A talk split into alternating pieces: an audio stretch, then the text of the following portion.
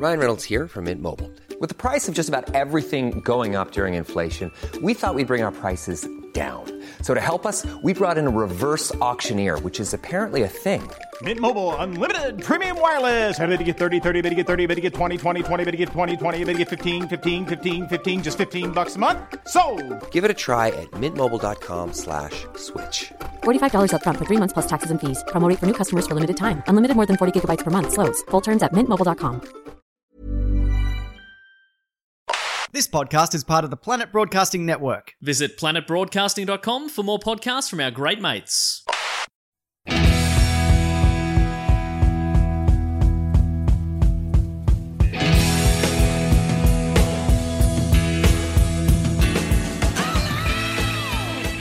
Welcome to Listen Now, the podcast where we go through some of the most important and rockinest albums of all time. This season, we are focusing on albums from the 1980s. I'm your host, Matt Stewart, and with me, as always, is my co host and cousin, Sam Tonkin. Welcome, Sam. Hello, hello. How are you doing? I'm pretty good. pretty, pretty all right. I'm okay. I'm fine. Yeah, yeah. Okay, cool. Excellent. Good. Uh, this week, we're talking about the Pixies' second album, 1998's Surfer Rosa. Or is it Surfer Surfer- Rosa? I was reading it as Surfer Rosa, Right. but Yeah. All right. Uh, hey, didn't. agree to disagree. Yeah. I don't. I don't have a strong opinion on this. I just don't know. Isn't Rosa, Rosa, Rosa pink in Italian? Yeah, is- isn't that what this means? Pink surfer? Yeah. Surfer Pink. Yeah, obviously. No, I have no idea. You'll tell me soon when you tell us their story. I'm sure you'll give us the backstory, and I'm sure you'll have all the answers. I don't think I found the answer to that, but we will find out together. What were? What was your relationship growing up with them? Uh, I knew sweet FA about them until high school, and one of my best mates, uh, Serene, was a huge fan and made us listen, us as in group of friends, listen to a bunch of songs. At the time, I was way too invested in um, my pop punk of uh, Blink 182, etc. Yeah. I think Green Day had just done American Idiot, so I was like not interested in anything but the uh, the emo feelings Yeah, that no one understands.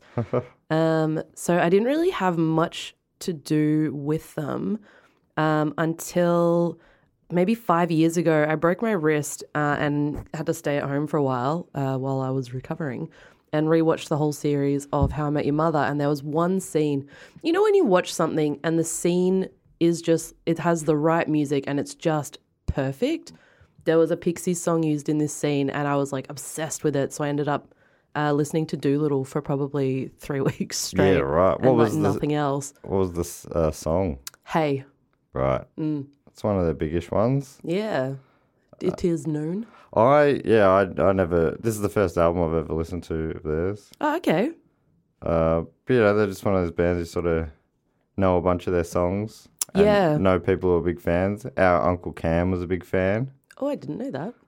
Uh, and yeah, I guess because it's sort of his generation's band a bit. But they seem to have hung around. Yeah. Well, then what you- uh, they did that 2004 reunion tour, and that went off. Although uh, I think you were saying earlier, off microphone. You don't have to give that sort of context. You can just say it. People, it doesn't matter to people that we talked about this before. Just say, just say. Well, um, I I think there was funny reasons. Matt, would you like to elaborate? no, that no, that's tour? still awkward.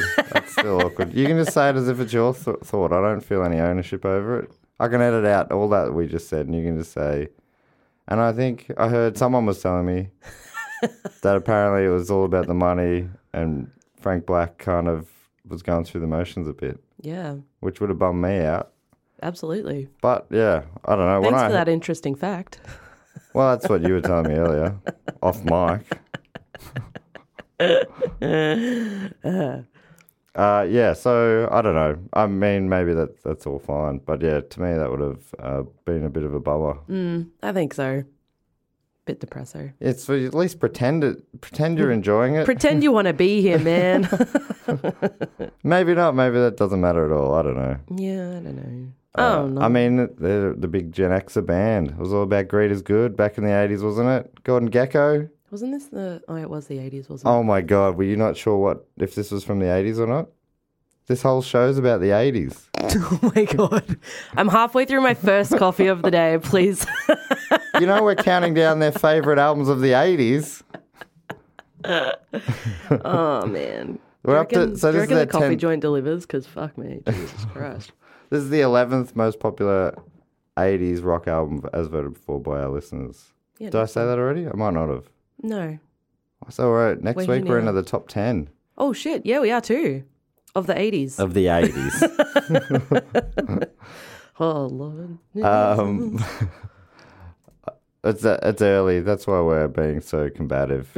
But it's meant to be in fun. Listeners are awkward. it's just. It's jesting combat. People are at home just um, f- full body cringing, thinking, no, Why? this beautiful relationship.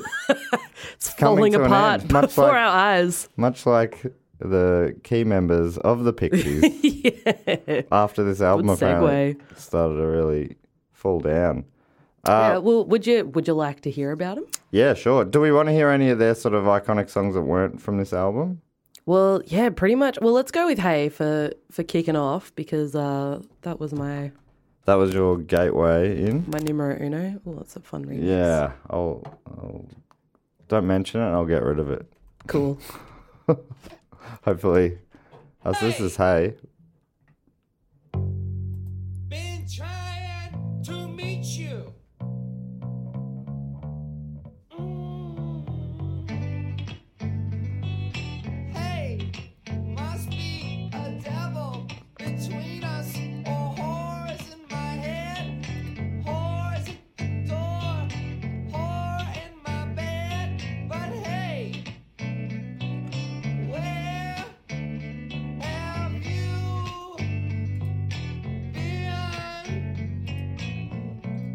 Could have done uh.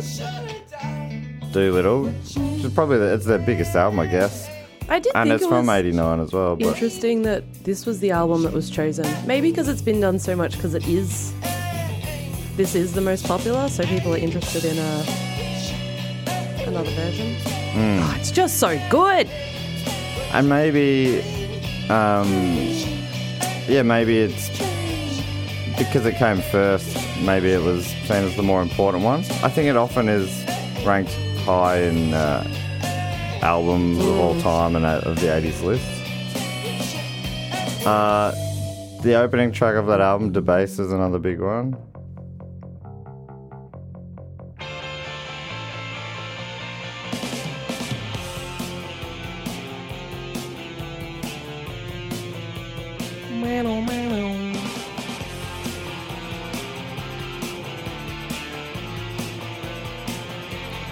Yeah, I don't. Even till looking at it now, I didn't realize they were all like have.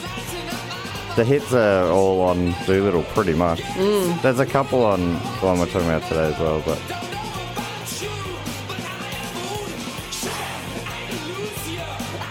But yeah, like this one, you've got Wave of Mutilation, Here Comes Your. Man, Monkey Gone to Heaven. is Wave of Mutilation.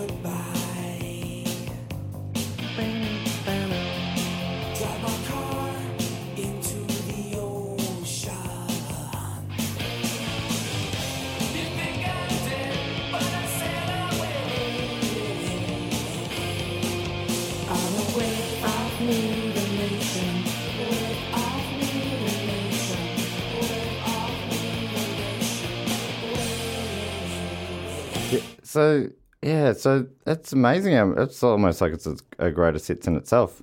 Um, Here comes your man is sort of it's the second most played on Spotify anyway. Yeah, okay. Almost hundred million plays. It's quite different. It sounds we've got a real classic sound. It sounds like it's from the fifties or It's something. yeah, it's got that like that kind of beach beach rock or beach pop. Yeah, right. the, the jangliness.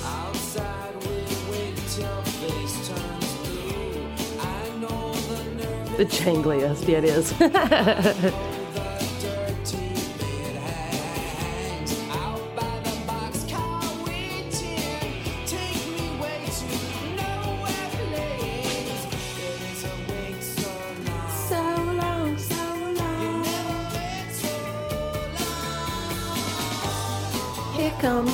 Pro- I mean, I don't know why we're playing so many of this album. I'm starting to think, should we, should we have done this album? Monkey Going to Heaven, I thought would have been. I thought that was one of their biggest ones. It's one of the ones I knew the most Mm. early on.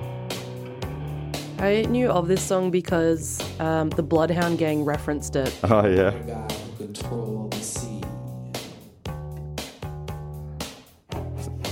They always have such great, simple bass lines. Yeah. You know why that was? At the start, at least?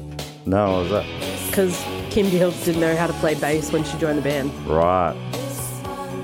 Gone. But I mean, they're great. They're just. Yeah, oh yeah, it's so, like, it fits perfectly. I think that uh, Gouge Away is one of the handful of songs I can play on the bass, which is Mad. it's a sick bass line, but it's yeah, real simple. You gotta get, like, real bass face for it. You know, when you're, like, real concentrating, you're feeling it, yeah, get the high up.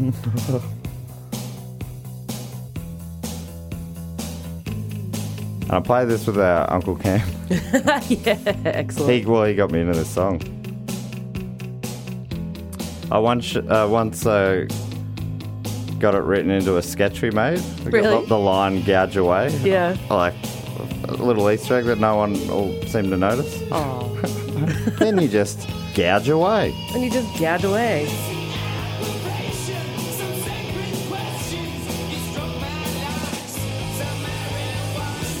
Uh, yeah. Anyway, that's enough of Doolittle. but I just, I could, that's just blown me away. How many tunes are on that album? I'm like, I've never heard it before, but it, it'd be hardly a song on, on it I don't know. Yeah, it's pretty good. Not gonna lie. Yeah, But, this is uh, a this is a truth zone. Yep. Feel you never sh- you should feel like you never need to lie here. Hey, you be open, you be honest.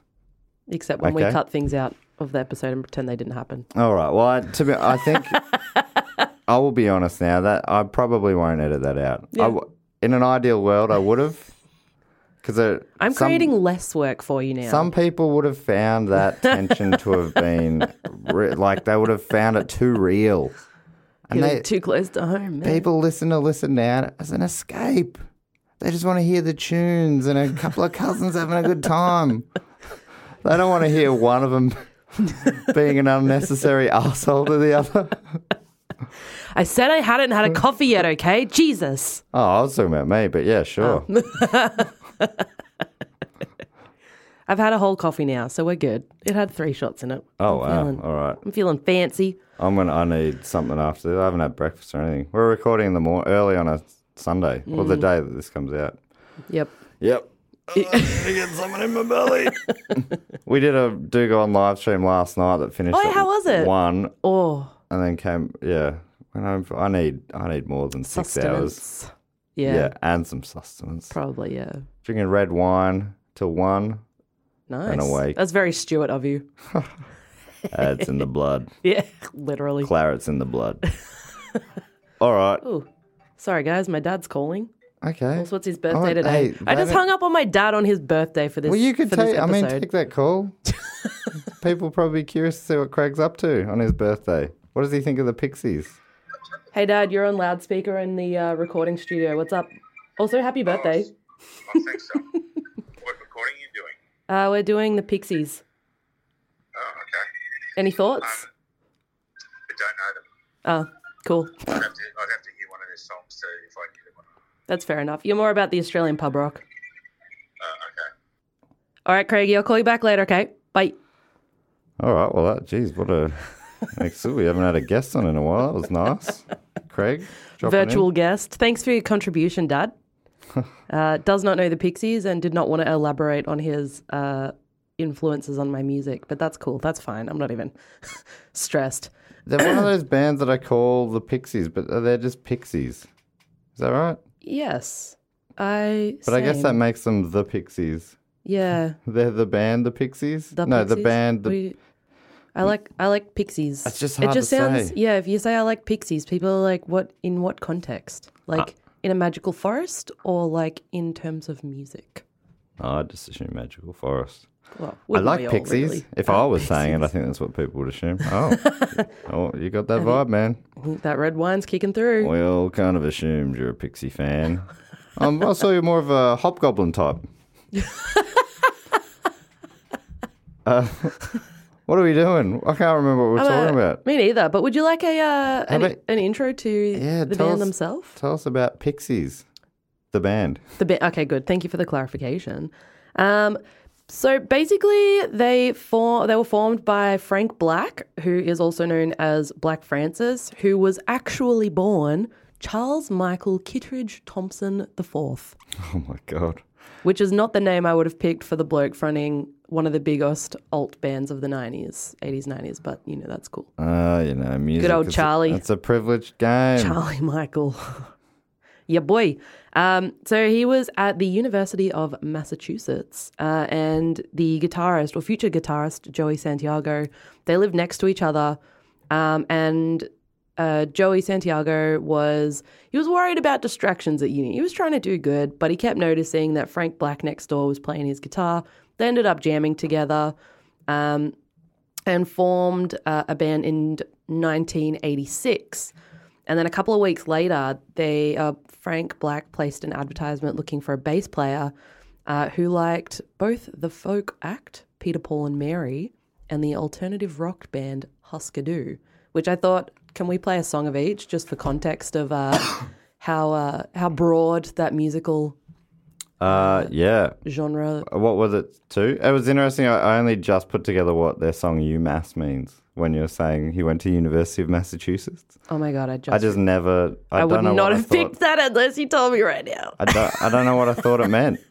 Um, Uh, Peter, Paul, and Mary, who are a folk act from the 60s, I think. yeah, they had huge. They were like massive. I think. I think I that- don't know what. I was reading songs it is, I earlier, one of their biggest known songs is Puff the Magic Dragon, which, I mean, to me explains a lot.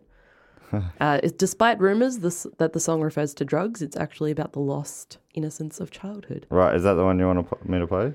Um, yeah, let's go with that one. They also were known for their cover of Leaving on a Jet Plane, Right, that's the written most played by on our Spotify, mate John Denver. and a, a few Bob Dylan covers by the look of it. Oh, okay. The magic. I remember this song. The Wasn't it a TV show? Uh, Isn't Puff the Magic Dragon a TV show? In a land called Honolulu, little Jackie Paper I thought they were gonna have. Yeah, so they look like they're a cover band, basically.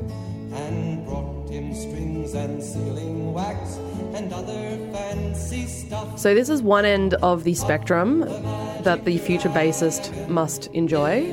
The other being Husker Du. So this, so that's what this was from, an ad. Yeah, he put Frank Black put an ad in um an advertisement. It doesn't say where he put the ad, but put out an advertisement saying they were looking for a bass player who liked Peter Paul and Mary and Husker Du. Dinner. I know Husker Du is another band that Uncle Cam loves. I don't think I've I don't. heard I know. I other only. than this exact context. yeah, from him talking about him, or Yeah. yeah. Well, yeah, either it being mentioned briefly or like, because I, I kind of knew this part of the Pixie story from a while ago, but I never actually I reckon I've- investigated further. I've heard it in other bands saying, th- you know, that like I think they're one of those real influential bands. well, So- uh, one of the, I can't remember who said it, but someone from the Pixies said that everything they did wasn't new. It was pretty much done by Husker Du first. oh right. Yeah, like they were they were that influential, but So this is their most played song. Don't want to know if you're lonely.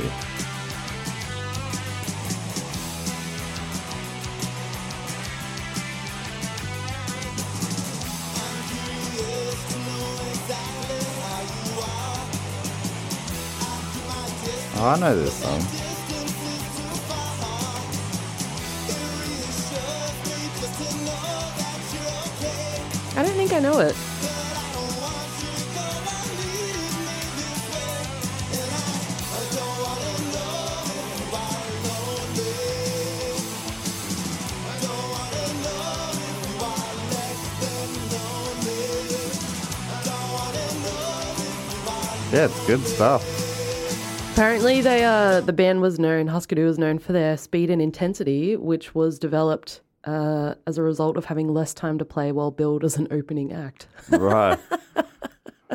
That's pretty good. yeah. Like, let's play 20 songs and they all go for a minute and a half each and play it as fast as we freaking can. Yeah, that sounds good. I'm going to listen to more of them. Yeah, me too. So the that was the ad that was placed, and Kim Deal was the only person who responded to the ad and arrived at the audition without a bass because she'd never played one before. Amazing. Um, but she she liked the songs that Frank Black showed her, and she eventually got a bass, and they started rehearsing in her apartment. Uh, and then they were looking for a drummer for a while. Kim originally got her twin sister Kelly to come down, uh, and Frank Black liked it, uh, but Kelly was not super confident in her drumming and was more interested uh, playing the songs that Kim had written rather than Frank Black, uh, which is you know part of the reason that they broke up. But I'll get into that in a minute.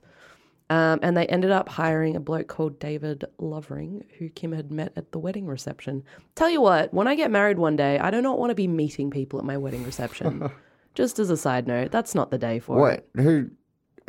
She met him at the wedding reception for whose wedding? Hers. Right. Yeah, Yeah, there you go. it sounds tiring. That probably, I imagine that would happen a bit where if he's like a relative of your new partner. Yeah, but like I know my partner's whole family. Yeah, right. They're pretty small though. It's not like our family. He would, yeah, I was going to say, he wouldn't know all of your family. Nah. Probably all the ones that would be invited, though. Yes, definitely yes. um, excuse me. So that was uh, mid 1986. They released Come On Pilgrim in 1987. Um, and they had a $1,000 uh, funding from Frank Black's dad, uh, which was a recording Ah, session. the third. The third. Oh, yeah, true. Didn't even make that. Anyway, uh, it was a three day recording. They managed to pump out 17 tracks. Uh, it's known to fans as the purple tape because the whole cover is uh, shaded of purple. It's a nice lavender color. Lavenders and violets. Oh, beautiful. Yeah, just for, you know, visual purposes. Um, a lot of lyrics that come into play uh, from Frank Black. Well, Frank, Frank Black is pretty much the main writer of the Pixies music. Uh, and his parents are born again Christians uh, in the Pentecostal church. So a lot of his lyrics are religious based. Um, and also, he spent six months in Puerto Rico where, uh, not long after he met Joey Santiago. So there's um, some influences of his time in Puerto Rico as well. Right. I, I re- was reading that um, he, when he went over there, is, was he in the army or something? I thought he was there for like a like a student exchange uh, trip for Oh, six okay. months, and he was meant to be studying Spanish. Yeah, right. I think I just read this real quick and it, it sounded like an army term to me. UMass Amherst Junior Charles Thompson. It just sounded anyway. Yeah, No, but it was a uni thing. So he was on a trip to Puerto Rico, and just before he went, he transferred a couple of his favorite records to cassette tapes. Uh, and he meant to bring two Iggy Pop records. He loved Lust for Life and The Idiot. He was obsessed with those two mad. but the transfer didn't work. So uh, when he got there, they were blank. And luckily, he did two other uh, albums as well Talking Heads, Little Creatures, Oh yeah, and a Ramones album that he can't remember what it was. But so in the end, he had just those two albums, and, and they became big influences because he obviously flogged them on, on his Walkman when he was over there. yeah. Plus, you know, the salsa and whatever he. Uh, Whatever other influences he was picking up in he Puerto said Rico. um, uh, he recalled later. So that's all I had: a Walkman, a Ramones record, a Talking Heads record, and whatever music I heard in Puerto Rico: salsa and merengue. Merengue, I don't know. Meringue. Oh, I wish I didn't attempt to say that. so that's definitely wrong. Damn it. You tried. We'll look it up later. So that, that was from theringer.com. Nice. Um, so from there, uh, that was released in what, 87? So Surfer Rosa was, I've decided it is Surfer Rosa because of what the meaning is, which I'll get to also in a minute. Um, but they, they actually call Surfer Rosa the first full length album. So I don't know. 17 tracks feels like a an album to me, but you know, that's just my personal opinion. Right. Yeah, I guess Um, it depends on. Yeah. Wait, so which album was 17 tracks? Uh, Come on Pilgrim, the purple tape. Which was like their. Oh, I think that I think the Come On Pilgrim. I that was the demos was the purple tape. I think, which that had not Come nine On tracks, Pilgrim? and then Come On Pilgrim had eight. So maybe it was those two got a double release later, Potentially and that eight equals what number did you say? Seventeen. 17. Yeah. Many, many, many.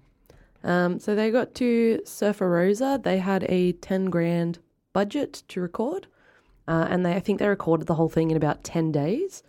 Um, and the name of it uh, comes from Frank Black describing kind of the idea as referring to a surfer girl. So it's literally, I think, a lady named Rosa Right. a surfer.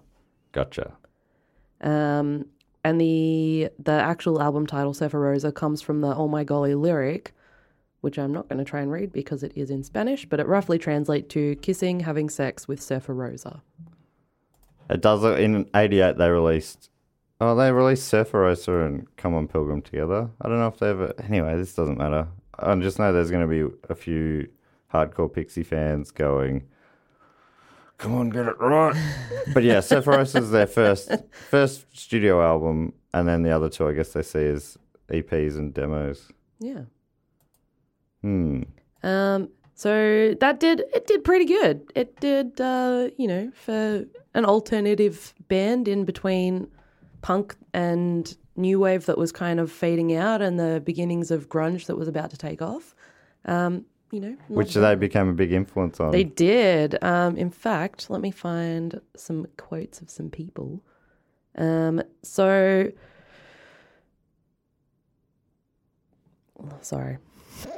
I know that uh, the supposedly smells like Teen Spirit was heavily influenced. Yeah, he. Um, that was the quote I was looking for. Actually, he admitted was a uh, Kurt Cobain said it was a conscious attempt to co-opt the Pixies style. Uh, in '94, he told Rolling Stone that he was trying to write the ultimate pop song and basically trying to rip off the Pixies. Um, he said he, when he heard the Pixies for the first time, I connected with that band so heavily that I should have been in that band, or at least in a Pixies cover band. We used their sense of dynamics, being soft and quiet, and then loud and hard, um, in their own, you know, musical uh, careers later. Um, he said Surfer Rosa was one of his main musical influences, and uh, Steve Steve Albini, who was the producer of the record, um, Kurt Cobain ended up getting for Nirvana's In Utero later Right. on. Uh, same with like thing. I think PJ Harvey was another artist that got Stephen Albini after hearing that Pixies album. Oh, interesting. Because he hated it. He hates it. He reckons they suck, I think. Albini. I think yeah, he's got a quote somewhere saying like he's never seen four people. What did he say? It was like I've never seen four cows more willing to be dragged around by their nose rings by somebody or something like that. And he he later said that he regretted uh, saying that, but yeah, huge success, and it it really put him in into the spotlight as well. Right. Um, but people like um, Thom Yorke from Radiohead said the Pixies changed his life. Bono from U2 called the Pixies one of the greatest American bands ever. And uh, David Bowie, whose music uh, really brought together Frank Black and Joey Santiago when they were at uni, said the Pixies had made just about the most compelling music of the entire 80s. wow. Um, and then other bands like uh, obviously Nirvana, The Strokes, Alice in Chains, Weezer, Bush, Arcade Fire, Everclear, Kings of Leon have all cited uh, strong influence by the Pixies as well. Yeah, so th- yeah, that's that's uh that says a lot. Really. it's, It's some, fair some big names. Yeah. Some big names. Cool. All right. Um well, do you want me to read a little review that I found? Yeah, give us a go. Uh, so this comes from All Music. I was looking. At, I mean, this album's been reviewed by every website on yeah, the internet. absolutely. But I thought we'd go back to our classic uh, home of uh, Adrian Supp. Oh, yeah. Unfortunately, still, Still haven't heard from him. AWOL. But um, so this review comes from Trevor Evans Young, and it was written after the fact in 2015. Uh, I like their reviews because they're often a little more succinct. Some of the other ones I was looking at are just like, you know, they were theses, Thes- theses? theses, Theses? theses, feces. That's kind of what it sounds like. So, yeah, no. Uh, so, but anyway, Trevor loved this. He gave it five stars. Urgency is the key word to describe this record. Surfer Rosa did not reinvent the rock landscape by itself, but it signaled a change was needed. in the days where the pop charts were ruled by bad metal and horrible synth pop, uh, Pixies showed something different to the world. They gave originality and heart where others just copied and Im- imitated. Black Francis doesn't sing his lullabies to you, he wails them. Break My Body, Broken Face, River Euphrates. River Euphrates. What does that mean? It's a river. Oh, it's so it's a where is it again? It is a river in uh, Western Asia. How do you spell it? Is it start with a U or a E U P H R A T E S. I might not be pronouncing it right. Um, Yeah, that's that's someone else. so it goes through Turkey, Iraq, and Syria. Cool. Large. Yes. Uh, so yeah, anyway, that's the name of one of the tracks. Uh, these were themes of frantic abandon and whirls of punk fury. Surfer Rosa is not a record that just flies by with a bunch of fast songs, though. For every Tony's theme, which I'm looking forward to hearing what you think about that. There is a controlled, calmer song like Cactus. There is as much of a song, a singer-songwriter in Francis as there is a kind of wild Iggy Pop character, and that complexity shows through on the album. It is only about 35 minutes long and often feels like way longer than that, uh, which is a good thing in this case. The band, that doesn't sound like a positive. No. It actually drags on quite a lot, and that's a good thing. It's lengthy. The band is not without its influences. For one, it screams Perry or Perry Ubu's modern dance in every way, especially with closer Brick is Red. That song might as well be called Humour Me Part 2, uh, which is obviously a Perry Ubu song. Classic Perry. What- Oh, should I find that? Perry Yeah. Ubu. Old mate Perry Ubu. I'm gonna look up who he who they are. I don't know Perry- if I'm pronouncing how do you spell the last name? Uh, U-B-U. Nice. Perry Ubu. An American rock group formed in Cleveland, Ohio. Oh, Cleveland Rocks. Uh, they, This is Humour Me.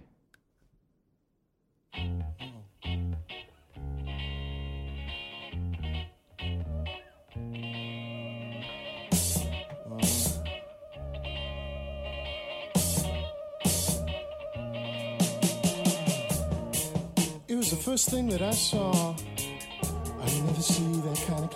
This is Oh, I understand that it was the first thing that I saw. the uh, that was fate. first description of their sound is avant-garde, and I would, I would, yep, that's yep. That was fate. I like it. That sounds cool. Um, Interesting. uh, blah blah blah. It has to be said that some of the greatest rock songs, songs ever propel this record forward. Vamos is a charging mess of Spanish theme obscenity, whereas My Mind is a likable song with nonsense lyrics about nothing in particular. And it should have been a hit. It is a. It's. it's I mean, Wasn't released as a single. yeah, that's interesting. It was. Uh, wasn't it about being at the beach or something? Yeah, he uh, was scuba diving in the Caribbean. Caribbean? Caribbean? And later said a very small fish was trying to chase me. I don't know why. I don't know too much about fish behavior. Oh, I that- mean, that what look it up my then, mind. Francis. uh, Charles? River, River Euphrates is easily my favorite Pixies song with its demented, out of this world guitar play and off key dual vocals meets surf music approach. Last but not least, the album is crafted well from start to finish with moderate rockers, screaming anthems, and even some softer ballad like songs put it in order that influenced generations to come. Some might even say indie rock in all its forms began with this album. Damn. Kim Deal's sole writing credit, Gigantic, being a perfect example of this new kind of power ballad. No matter what I really say in this review, there is only one point I want to make. Surfer Rosa, Surfer Rosa is one of the greatest debut albums ever, or just albums, period. Wow. Big fan. Yeah, know if that loved was- it. Yeah. It was an. I mean, uh, compared to some of the other reviews I read, it's way less wanky. Mm. But I'm in. it is funny when people, I mean, you do this, have to hear a song go, oh, that's actually reminds me of this other song that you haven't heard of. You know I like familiarity Well, so does Trevor Evans Young. on your boy.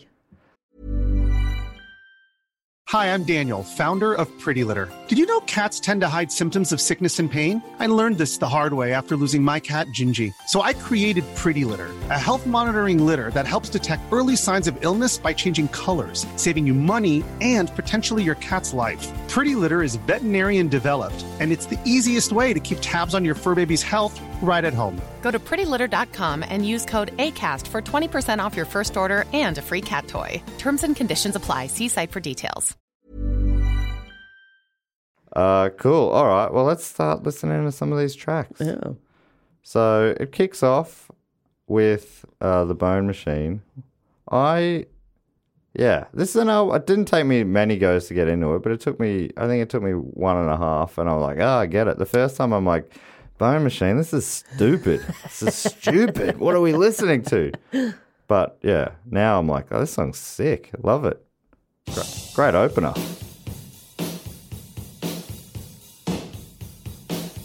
Just straight in with some drums. Why not? You know? Love a big drum intro, then the bass. Get your little bass track in. Hey, let's intro. We're introducing and on the bass. It's yeah, Deal. it is.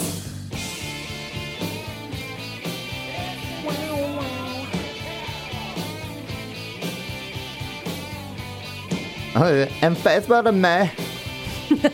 so tracking around me. To Yes, me.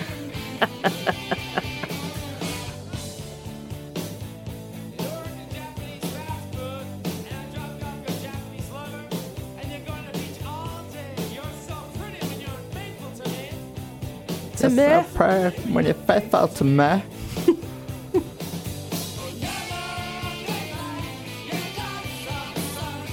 That's sick.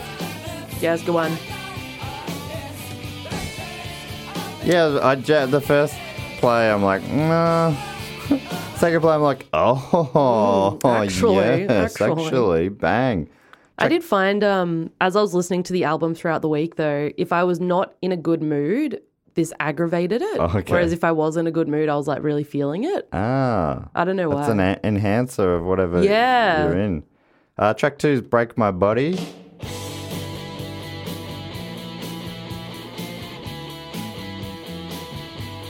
Yes, walking bass.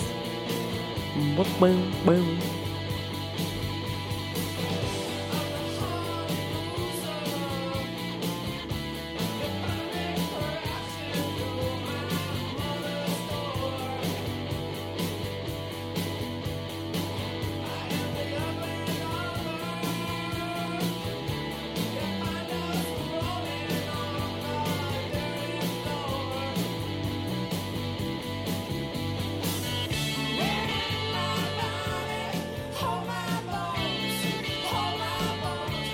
It's, such a shame they hate each other. I know.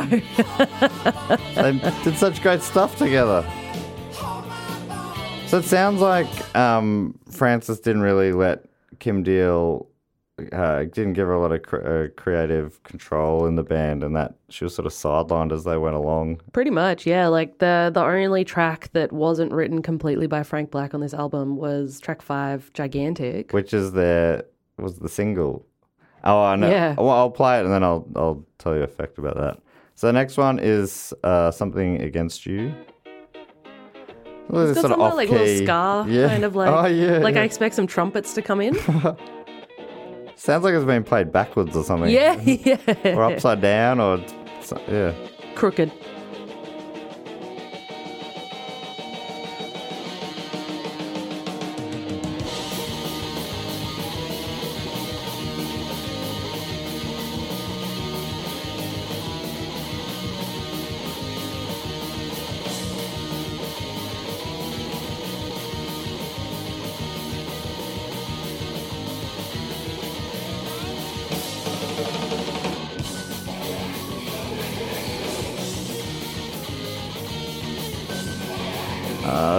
Four is Broken Face.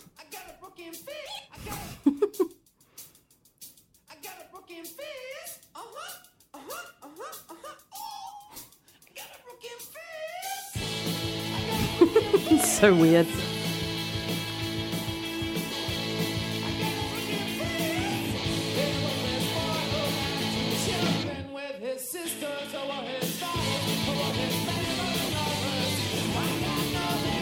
Ah, sick.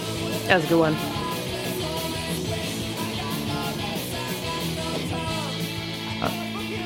I mean, the gibberish lyrics. I got a broken face.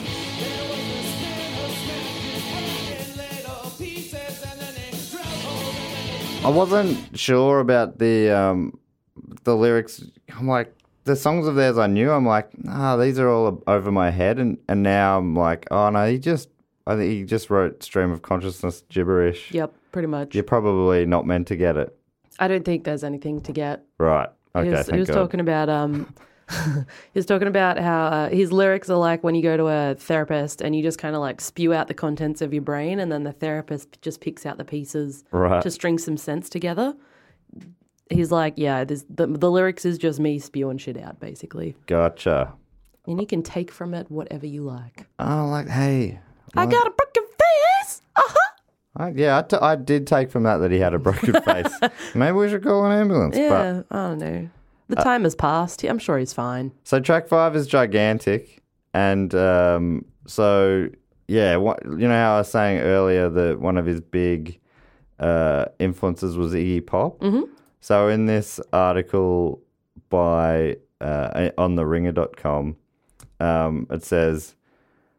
Uh, it had been Iggy Pop who'd first inspired the Pixies, and ironically, it was Iggy Pop who may have indirectly hastened their end oops when Thompson, or Frank Black, finally got to meet his idol backstage at a festival shortly after Surfer Rosa hit, Pop had exclaimed, Oh, yeah, gigantic. Out of all the songs, Thompson's ex wife, Jean Walsh, recalled, it was the one that Charles isn't the lead singer on.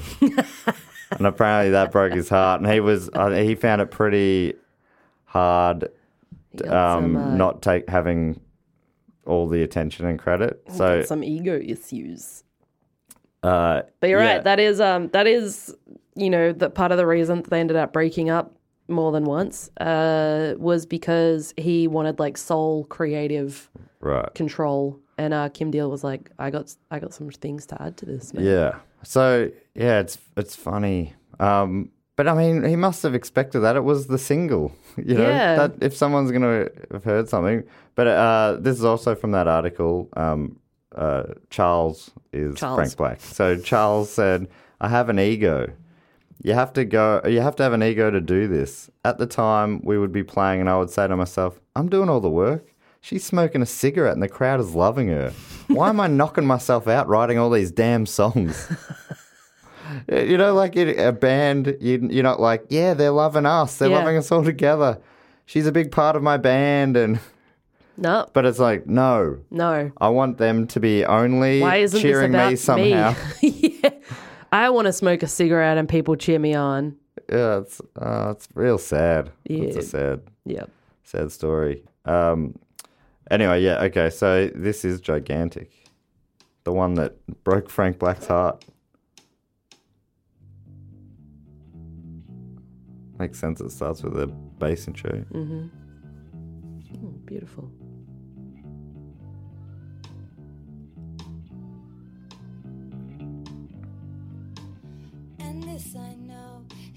Great white as voice.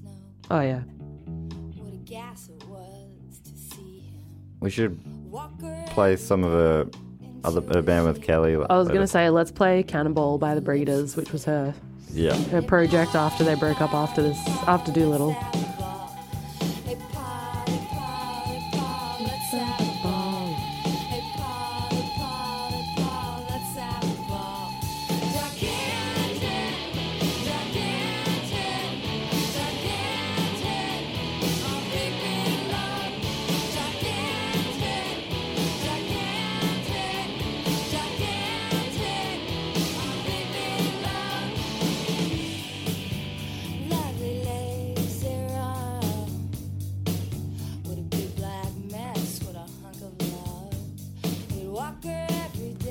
Yeah. Yeah, she's got a great voice. Great voice. And you can you can hear where where it was going.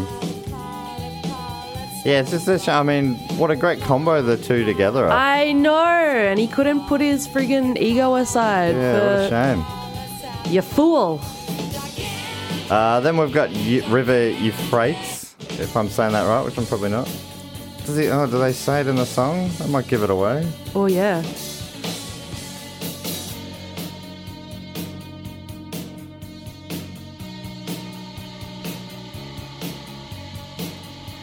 There's so much about Frank Black and Kim Deal, but I read an article yesterday about um, Joey Santiago's uh, guitar is such a predominant sound, uh, like uh, it's so, such a predominant factor of the Pixies' music that he should be included in the conversation more.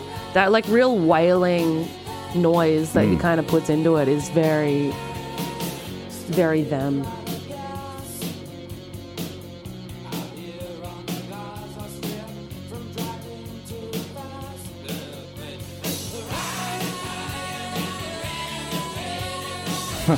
It's weird that I didn't know he was saying this. He's saying, "Let's ride a tire down the river Euphrates." To you.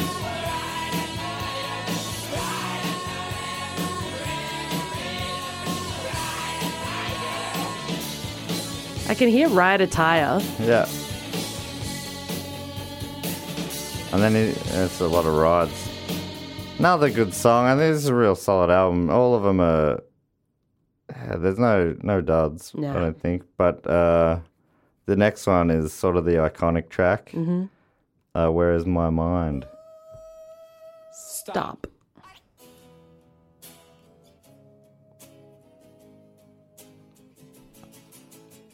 I, yeah, I, I don't know. Don't know how, I don't know how they came up with it. It's like in the middle of the of the rest of what they're doing as well. It's It almost doesn't fit. feels like it comes right out of nowhere. Yeah. Something I was reading is because uh, none of them grew up learning music, studying music. They didn't have a great musical knowledge, Ah. so that's kind of why they did things quite differently. I mean, way to make it unique, I guess. Yeah, can't be derivative if you don't know who you're being derivative of. Where is my mind? Where is my mind? Can we um I want to play a song the lyrics from the chorus I knew before I heard this song because MIA used it in her song $20, Yeah, right. which I'd like to play a short bit of at some stage. I was swimming in the Caribbean.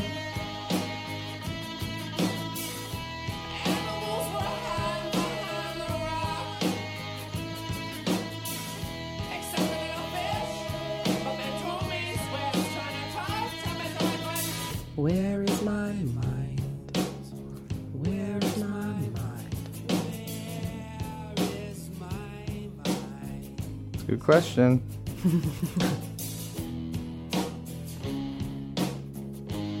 All right, here's $20.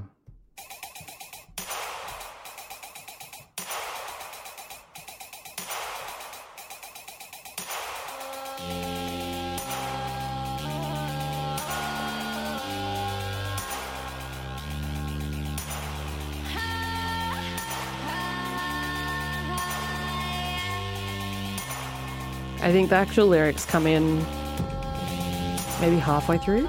Okay. There you go. Skip it back about 20 seconds. There you go. I think people would have believed you. You know, they would have believed you. You didn't have to do this to them. Nothing in it, and you'll ask yourself, where is my mind? This is also a great song. $20 by MIA. Look at it Music these days is just noise. Okay, boomer. also, that song's like 20 years old, I think. You're right. i yeah, I like a bit of MIA. All right, the next one is Cactus, which was, I think, our reviewer's favourite tune, wasn't it?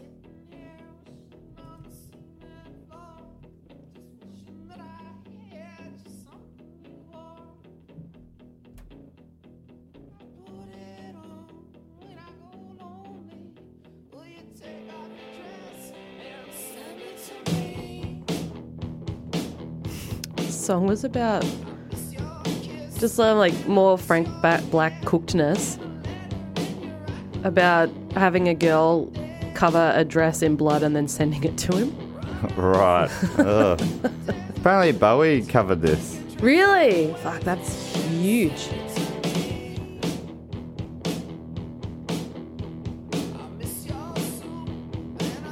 Bloody your hands on a cactus tree, wipe it on your dress, and send it to me. Mad. I hope the people sending it through were bloodying their hands on a cactus tree.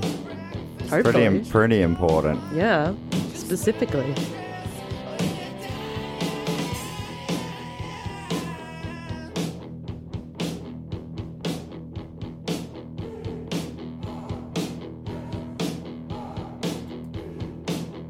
It was the River Euphrates was our reviewer's favourite song, sorry. Ah, there you go.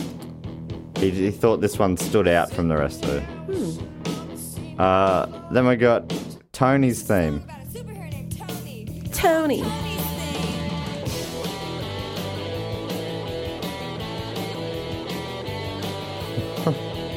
This is fun. It is fun. It, it, it, it feels like the stupidest song on the album, but it is Oh, fun. is. Yep. One of the lyrics I can look at the sun if you give me some bad sunglasses. I'm back on the road. I cut my grass like I'm told. After classes. After classes.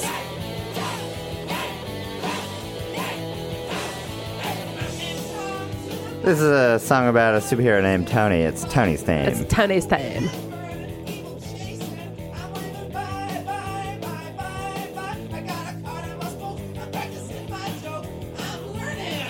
I'm learning.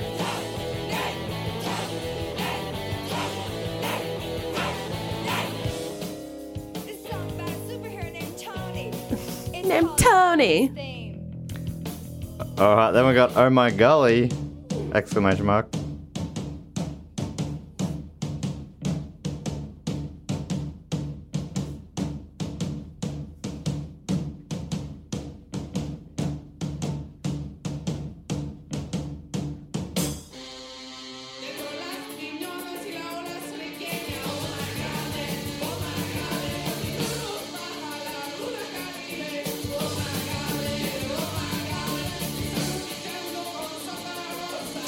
Surfer Rosa.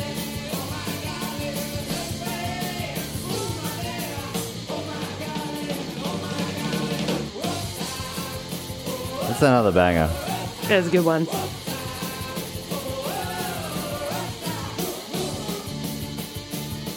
It'd be hard to pick a favourite. So many. I was going to say so many standouts, but that's an oxymoron, isn't it? uh, then it's Vamos or Vamoose, The most. I don't know. the hostess with the Vamos test. Is this why you're a comedian? Not a lot of evidence of that, is there?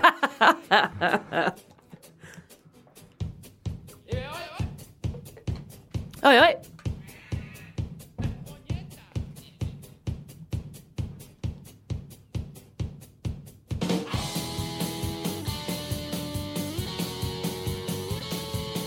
I know that the bass in this is like just like dun dun dun dun dun dun dun dun, but it just like kills it for me. It's so good.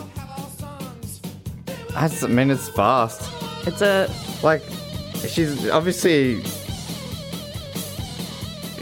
Uh, yeah, I'm trying I mean, to I'm trying to just like match it with my playing for- fingers and it's not working. Been playing for two years. I don't think the bass is sick on this album. Not bad at all. Something to be said for like just good, simple bass lines. Absolutely. Uh, you know.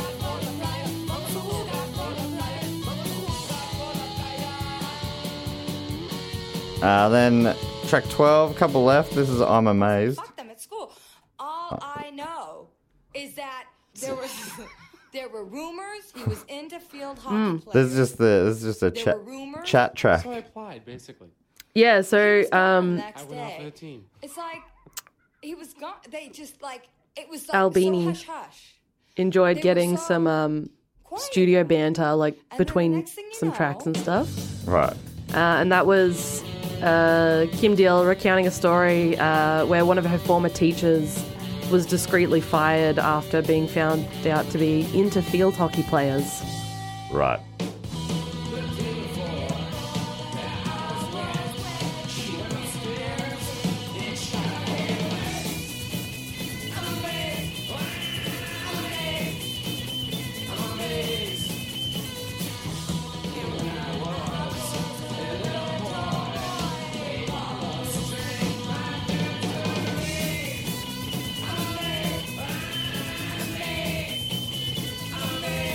And then the final track, Brick is Red.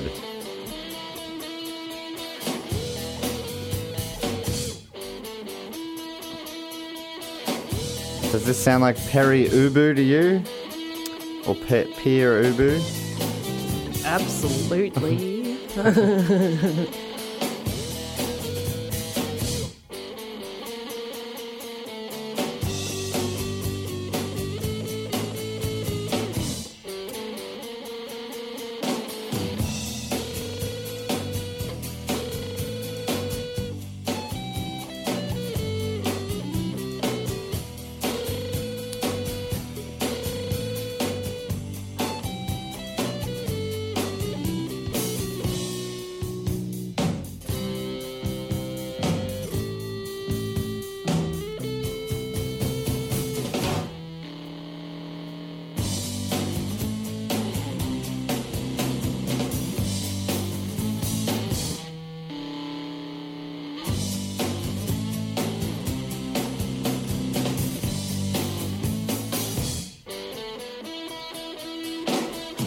All right, and then I just yeah, we should play some Breeders songs. So so Cannonball was their biggest. how I you know they played at um I don't know if it was Meredith or Golden Plains a few years ago. I got to see them. They played the Cannonball sounded sick, Amazing. but the whole set was great. It was a real um, highlight. So I might play a couple. What so Yeah, what what was the story in the end? They So um, basically, they just they just kept breaking up because of the um, the tension between Frank Black and Kim Deal, and Kim Deal wanting to contribute more, and Frank Black not allowing it.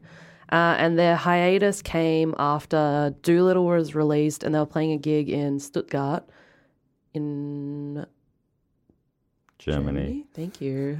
It's just funny. It's completely the kind of thing you didn't even need. You didn't need to. You could have just said in Stuttgart and moved on. But you, I like you wanted it. You wanted to specify, and it- context. even if it made you seem like an idiot.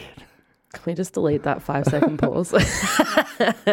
uh, but basically, Frank Black threw a guitar at Kim Deal during the concert, Oh, uh, and then was she was nearly fired from the band after refusing to play in Frankfurt, Germany. isn't that funny? Uh, I threw a guitar at you, and now you're what? You're taking that personally? Yeah, apparently. I mean, well, you might be fired. All right. Otherwise, if you stay in the band, maybe I'd throw another guitar at you. It feels a little bit fucked. It, I mean, it is. It does. I'd probably not accept it either. I'd say it Just- sounds actually like, pre- like a pretty toxic environment. I might. It was know, probably actually probably sounds like it was better that she got out. I would agree because then she went and formed a new band called the Breeders. Right. So there wasn't any any overlap. She started after she left. Yeah, pretty much. They had their final tour date in New York City. The band was so tired uh, after this. It was called the Fuck or Fight tour around the US. Um, that was after the incidents in Germany. And they were too exhausted to attend the end of tour party and pretty much announced the hiatus very short after. And they they've and then they got back together. They haven't they've released a few albums that have been critically panned and uh, whereas the Breeders Released an album called Pod in 1990. And I then, think uh, also had a lot of people. Steve Albini, again, was uh, part of it. He was he has engineered it. Um, but it, uh, Kurt Cobain said it was one of his favorite records. right and Which they've still. I wonder if that would have hurt Frank Black again. yeah I imagine it would have uh, and then they, but they're still making they released an album in 2018 called All- Nerve that um, got some love. So we'll play some Cannonball first. This is their big hit, and I think it feels like the kind of song that everyone would know. Yeah.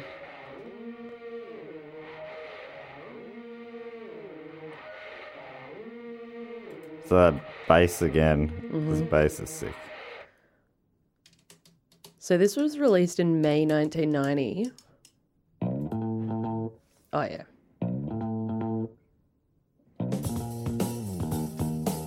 Um, and the Pixies' next album, Bossanova, was released in uh, like July or August 1990. Right. So Kim Deal went to the UK, recorded this, and then pretty much came back, and they were like, "All right, let's do another one." Was she on Bossanova? Um, that's a good question, actually, and I'm gonna fact check that right now.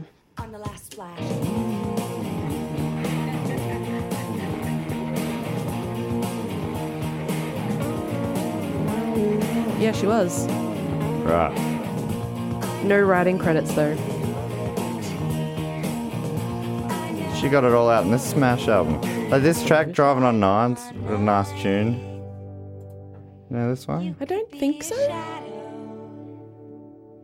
Beneath the street behind my home, driving on nine. Oh, this is cute. I love this.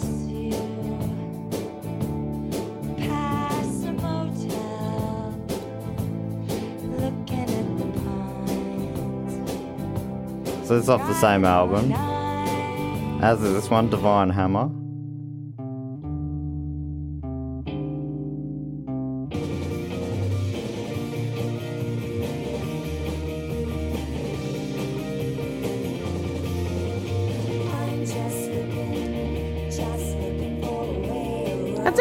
Three pretty um pretty different sounds. Yeah, reckon? yeah, yeah. This is sort of halfway between the last two, maybe. Hmm. But yeah, this is a banger. And then I thought maybe I'll play one from that 2018 album. This one's called Wait in the Car. Good morning. Still writing bangers.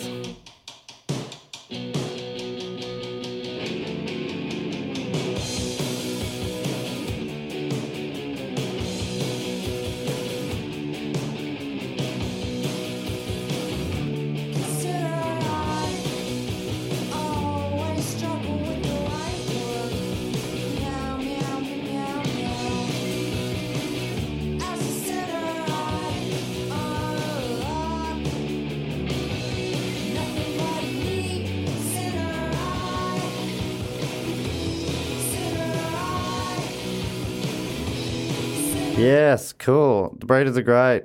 Nice one. Pixies, Breeders too. Yeah, it's amazing. She's into the coolest bands of the 80s and 90s. Absolutely. I reckon there was probably no coincidence there. I she might have I been one of the key ingredients. just maybe, I don't know. Just, you know, uh, yeah, great voice, great playing. Um, big fan of Kim Deal. yeah, I, li- I mean, I like Frank Black as well. I mean, he, yeah, that was a sick album, but yeah, it just sounds like he might. I don't know, maybe he's not, but it, there's a little vibe that he Sounds might like be a bit of a bit of a douchebag. bit of a cunny, not in a good way. Not a funny cunny. Not a funny cunny. More like a dog cunny. Yeah, no one wants to be a dog cunny. Uh, so what does that leave us with? If uh, people want to know what next week's album is, listen, keep listening to it after the outro. Um, you normally give us some fun facts. Do you have any fun facts this week? Um, no, I think I, I think I've spewed them all out You've through the already episode. spewed Sorry, all- mate. oh, you spewed all your I've spewed them. facts. I've spewed them all out. Uh, then we'll, in that We case, got- let's give it a rating We out of got a 80. 80. What do you Um, reckon? I liked this album a lot, actually. So I'm going to give it a 72. Ah, I'm giving it a 73. Oi! I think that's the closest we've got. Yeah, really meant like this album a lot. I was meant to chase up the scores that we've given them. Yeah. I forgot to do that. We should, yeah. Ma- Next- now we've got ti we've got ten done. Maybe we'll do it on the next episode. We'll go through. Yeah, we'll do a recap. Yeah. Uh, Sounds good. Uh, have you got any letters through to the letters bag to Alan and the we new have, system? we have, yeah. So if you want to get in contact with us, we will now add a link in our episode notes. Is that correct? To Yeah, the sure. form, and then just fill out a couple of little questions and leave us your little uh, thoughts, feelings, emotions. Um, so today we've got a couple. We've got one from Timothy Joseph in Wilberforce, New South Wales. Can you Google where that is? I have no idea where that is. I will. I just I thought um, I just thought uh, maybe in, in place of fun facts, here's how well loved this album is. Um, Surfer Rosa. Uh, it was ranked uh, by Pitchfork as the seventh best album of the eighties. Damn. Um, even higher than our listeners rated it. uh, it was rated by uh, Treble magazine as number one album of that year, uh, 1988. Uh, Spin had it as the number six album from between uh, 85 and 2005 Mm-hmm. Uh, weird sort of thing. At that time, it was the last 20 years. uh, made the Rolling Stones top 500 albums of all time. all genres and time. Uh, it made 317. And uh, Pure Pop in Mexico rated it as the 22nd best album of all time. That's, So it's a, it's a very well loved album, especially by critics and fans. And I mean, who else is there? But especially by critics and especially by fans. all of the aboves. Uh, sorry, I did cut in there. You you were midway through it. Where what did you want me to look up? Um, Wilberforce, New South Wales. Wilberforce. Yeah, never heard of it. Yeah, neither. Wilberforce, Um, New South Wales. But Timothy from Wilberforce says, Loving all the episodes, guys. Was nice to listen back to the Van Halen episode after hearing about Eddie's passing. Don't know about you guys, but it hit me like a ton of bricks. Thanks for all the happiness you bring in these times. Yeah, that was sad. We mentioned that on the show. Eddie passing. It was. I mean, the nice thing was seeing all these old videos come up on Yeah. um, on social media and stuff. And I was yeah got in a real Eddie Van Halen hole on a YouTube. It's a great clip where he, he played some instrumental versions of classic songs. It was great. Just Friggin' obviously genius. an obvious shredder. Yep. Uh, so Wilberforce is northwest of Sydney. Mhm. Uh, not quite at the Blue Mountains, but up that way. I imagine it's. Oh, uh, okay. imagine it's God's country sort of stuff. Nice. We do love that. Um, fun facts about Australia. Uh, next one is from our one of our uh, regular UK contacts, Paul Meller. Malor. I'm so sorry if I pronounce this wrong every time. Paul from Oldham, UK. Uh, I'm enjoying INXS much more than the Smiths. Just the upbeat change I needed to beat the lockdown blues. Oh yeah, because UK has gone uh, gone a bit south again. Hope you guys are all okay over there. Um, We've got the vaccine approved, so hopefully that yes. Gets things. Fingers crossed. I think the whole world's hoping that that uh, that, that works. And Come on, 2021. Yeah. surely, surely you can be better than this. Uh, but Paul says, I haven't heard this one probably since the 80s, uh, talking about INXS, I think. Uh, I had a copy on tape, which I recorded off my cousin's vinyl album version. Yes, this was a thing we did in the olden days. Yeah, well, like Frank Black did. Exactly. Uh, in fact, I had completely forgotten about it, really, but I think Need You Tonight and Devil Inside are my favorite tracks on this album. I also really liked the Lost Boys soundtrack in the 80s, and until your podcast never knew who Jimmy Barnes was, you are providing an educational service to the world. You are most bloody welcome. That is a great. It's a yeah, great uh, tune. That one from the Lost Boys, Jimmy Um, and INXS. Jimmy. Um, yeah, what a ledge. Uh, and our uh, last one from today is from Sam from Freedom, Wisconsin in America. And he's written, or they've written, sorry, uh, no, that's not a joke. Freedom. um, Freedom America. I love it. Freedom America. That is the most American thing. I I've live in heard. Freedom America. you goddamn bald right. eagles I live flying in everywhere. Freedom America. Um, I was so excited to see my favorite musical cousins back in my podcast feed. And as soon as the discussion turned to Pebble Beaches and shingles, I knew it was real. um, great to hear you both and to hear that you are healthy. I hope the same can be said for the extended Stuart and Tonkin clans. I, it can, I believe. Um, really dug the Smiths album. I listened to a lot of bands that reference them as an influence, so I could hear a lot of that in their music. I learned a random guitar fact that 99% of people would find boring, but I hope as big music fans you might be in the 1%. Um, there is a guitar effect called fuzz. Guitars, guitarists like Jimi Hendrix and Jack White uh, used it on almost every single song. Yeah, it's And- a big, it's a big rock effect. Yeah, the effect was first made entirely by accident while recording a Marty Robbins tune. In the middle of the song, the recording desk had a short on the board, and all of a sudden, the song, the tone came, became very splatty and fuzzy. Uh, it almost sounded like a tuba or some brass instrument. Uh, and it took a little before they realized it had rock potential, and they deba- debated whether the studio to keep or to keep the take or to do a new one, and eventually chose to keep and release it. People loved it. Other musicians were dying to know how they got the sound. Uh, so sound engineers everywhere began making their own versions, trying to achieve the fuzz effect. Uh, without this accident, the an essential part of the hard rock sound might not ever have happened. Wow. Oh, that's- I'm gonna. I've just looked up what song it was. Yeah. Let's play it. He said the Are you change. interested to hear it? The change happens at a minute twenty six. Okay. but he Oh. said it's worth having some context of the song before it so you can see how strange it was. Don't pity me. It sounds like a song you would hear in Freedom America. Yeah. I reckon Marty Robbins believes in freedom, America. Goddamn right I do. Been getting into a little bit of country lately. Have you? Watched this country music documentary series. It was great. I'll understand. Don't worry about me. Oh, Oi. Okay. That really did just change from like an old croony to like something. that's amazing. It does sound like a tuba. A tuba. And what amazing foresight to be like, let's keep it. Yeah. Because you'd think there, there would have been someone in that conversation going, no, this sounds fucked. It sounds awful. Y'all are idiots. Uh, the documentary series I watched was Ken Burns's uh, country music. It was called, so you know what it's about. But yeah, that was really fascinating. Um, goes through from the beginnings all the way up to recent times, That's pretty cool. episode by episode. I think it was on SBS in Australia, maybe on there just on demand service, free. Um, but thank you for that fun fact, Sam, from Freedom, Wisconsin, Great fun fact. America. Huge if true. I'm going to take your word for it, Sam. Yep. We're not about fact checking here. Well, I mean, why would you have said it if it wasn't Speculate wildly. Sounds Uh, cool. Yeah, no, that that that's great. I mean, uh, just listening to it there is amazing to hear it.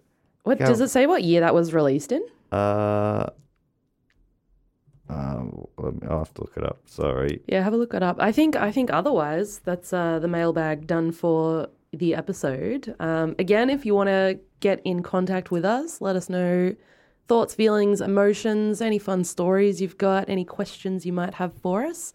Um, click on the link in our episode notes, and it'll take you to a little form to fill out. Recorded in 1960.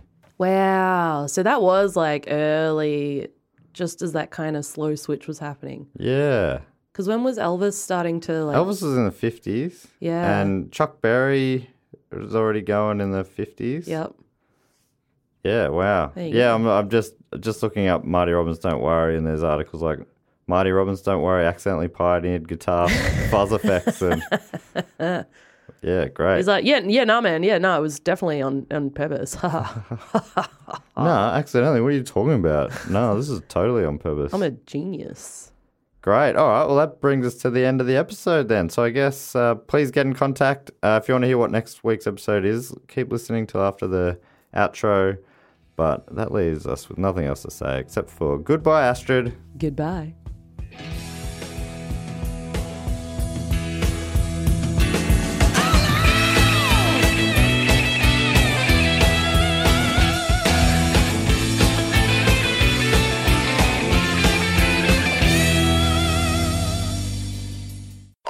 podcast is part of the Planet Broadcasting Network. Visit planetbroadcasting.com for more podcasts from our great mates.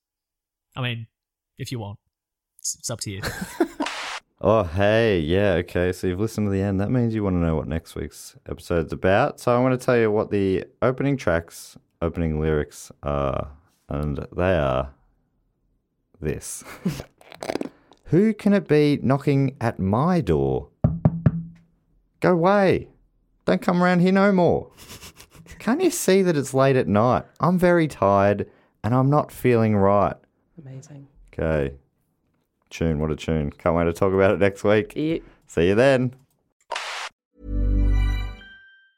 Planning for your next trip? Elevate your travel style with Quince. Quince has all the jet setting essentials you'll want for your next getaway, like European linen, premium luggage options, buttery soft Italian leather bags, and so much more. And it's all priced at 50 to 80% less than similar brands. Plus, Quince only works with factories that use safe and ethical manufacturing practices. Pack your bags with high-quality essentials you'll be wearing for vacations to come with Quince. Go to quince.com slash trip for free shipping and 365-day returns.